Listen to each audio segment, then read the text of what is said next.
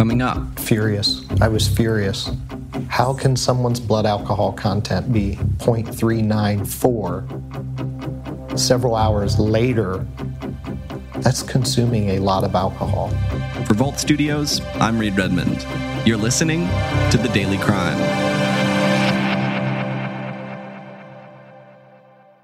As part of this event, it is alleged that the new members, almost all being underage, were provided a bottle of high alcohol content liquor.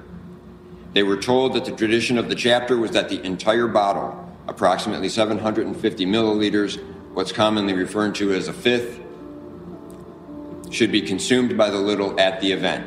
In March of 2021, a sophomore at Bowling Green State University died of alcohol poisoning after being hazed at a fraternity initiation event. You said somebody killed my son. Do you do you feel like there's somebody walking around BGSU's campus that's responsible for a homicide? Absolutely, 100%. Stone did not have a choice in this matter. I hold them accountable as well. Um, anyone who was involved that night, whether it's an active member, whether it was his big brother, whether it was another pledge, to come forward, to speak up, to explain what went on that night. I think they're going to help with us getting a stop put in place. But until they do that, you know, they have to live with this. If they're being told to, to keep quiet, to, to change their story, you got to live with that the rest of your life. Eight members of that fraternity would be charged with crimes related to the incident. Six would plead guilty. And just last month, verdicts were reached in the trial against the other two. It is a split verdict in the trial of two men accused in the death of Bowling Green student Stone Foltz. There are no winners in this scenario. Olivia Ugino is joining me from WBNS 10 TV in Columbus, Ohio. Olivia, thanks for being here. Yeah, thank you so much for having me. So, you recently covered the trial of two fraternity members charged in the death of a student at Bowling Green State University named Stone Foltz. First off, what did you learn about Stone Foltz through your coverage of this case?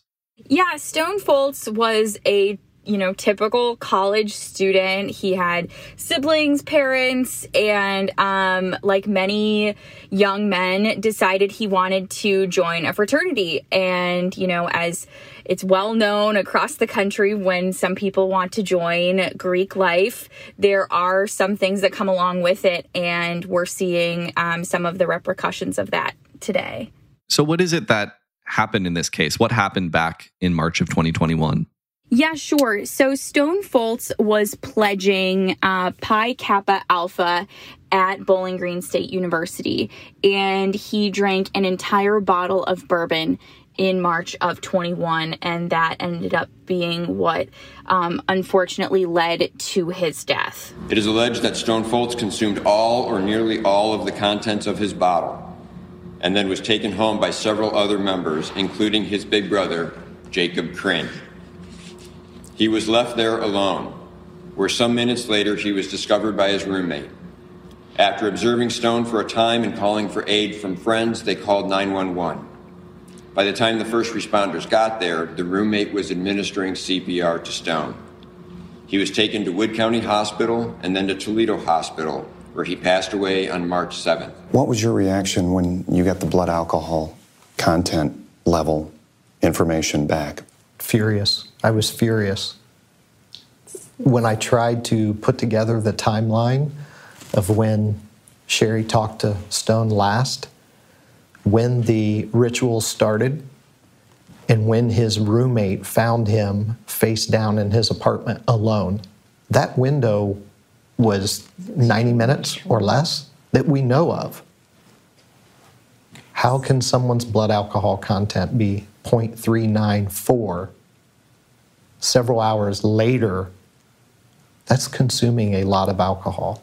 What happens from there as investigators get involved and start to try to figure out what happened here and, and if there were crimes committed? Yeah, so I think to really understand in Ohio the way hazing is handled, you have to look back at the case of Collin Wiant, who was um, who died after hazing in 2018 at Ohio University. So, um, Collin dies, and his family works to pass Collin's Law. And that was not passed until 2021. So, uh, that law, basically, to simplify it, makes hazing a felony. So prior to that, hazing was considered a misdemeanor. So Ohio is kind of in a weird spot. It's a very tricky spot of what do you do with hazing cases? Now, um, the case of Stone Foltz, that happened prior to Collin's Law uh, being passed. So these students, um, they were tried for misdemeanors when it came to the hazing aspect. Talk about some of the other charges filed in this case, in addition to those hazing charges. Who is ultimately charged and what are they charged with? You had eight fraternity members who were facing charges. Six of them ended up pleading guilty.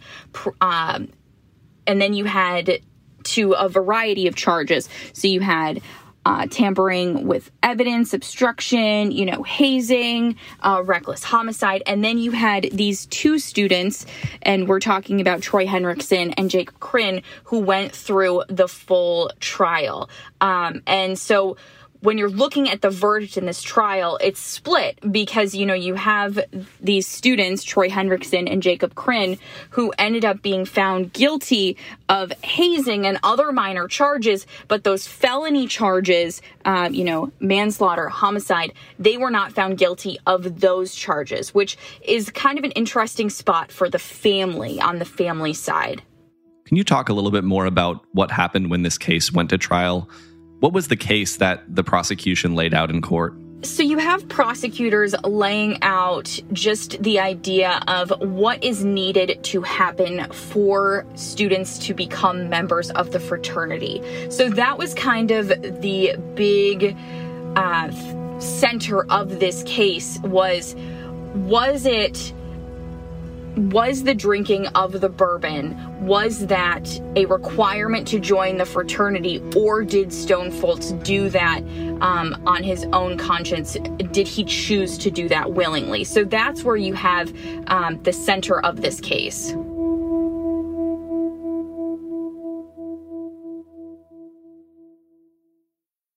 The trial ended in late May with, as you mentioned, a split verdict. Henricksen and Krinn were acquitted of involuntary manslaughter and reckless homicide. Not guilty of the offense of involuntary manslaughter, but convicted of several hazing related counts. Guilty of the offense of hazing. When will we know more about the sentences that they'll receive? That is expected in July. I want to go back to that new law that you told us about in Ohio called Collin's Law that's now in effect. How would this case have looked different if Henricksen and Krinn were charged today as opposed to when they were charged in 2021. So, if they were to have been tried today, those hazing charges that they were found guilty of, those would be felonies, um, which would make this case very, very different. And I had the chance to talk um, with the family's attorney, and the family's attorney was saying, you know, this might not have happened had these students known that if they were involved in hazing, they would face felony charges. If the Ohio legislature had passed Collin's law when it should have, after Collin Wiant passed away, instead of letting it die on the vine, Stone Foltz would likely be alive today because uh, Collin's law makes hazing a felony. The parents of Stone Foltz were in the courtroom every day of this trial. What have we heard from them following the verdict? I had the chance to speak with the family's attorney following the verdict. And when we talk to families uh, and, you know, they're the people who are involved in their cases, uh, do not get the full maximum punishment.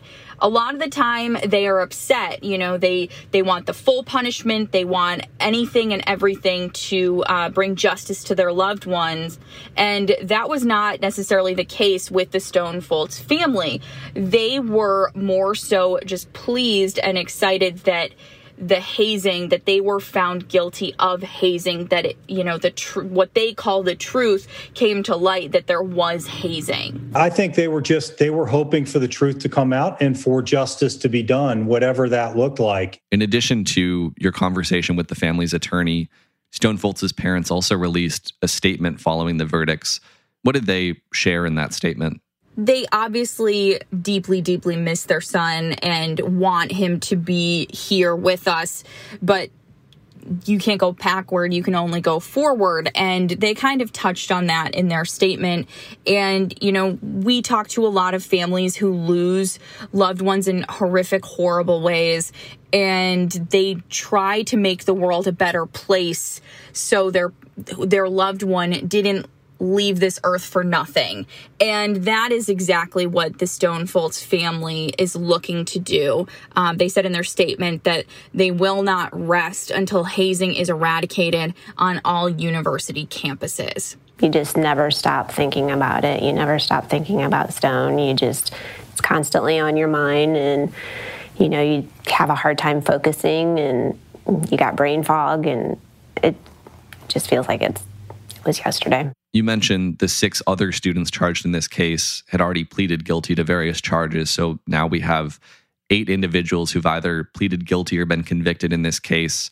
When you talked to the family's attorney, he also made it clear that this isn't the end of the road, that they plan to bring this to civil court. Talk about that. Yeah, sure. So there is the university aspect of how much was the university involved, how much did they, what did they do to protect the students? So that is part of the case that is definitely going to be happening moving forward. Uh, the family's attorney, when I spoke with them, said it would be a couple of weeks before they would file on that.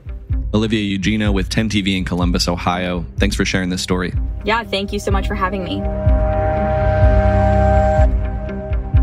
And thank you for listening to this episode of The Daily Crime. We're right here with a new one every day of the week, Monday through Friday. So make sure you're subscribed to or following the podcast wherever it is you're listening right now. If you're looking for something else to listen to, you can head over to vaultstudios.com for a full list of our shows that includes our weekly podcast, True Crime Chronicles. That'll do it for this one. Until next time, for Vault Studios, I'm Reed Redmond.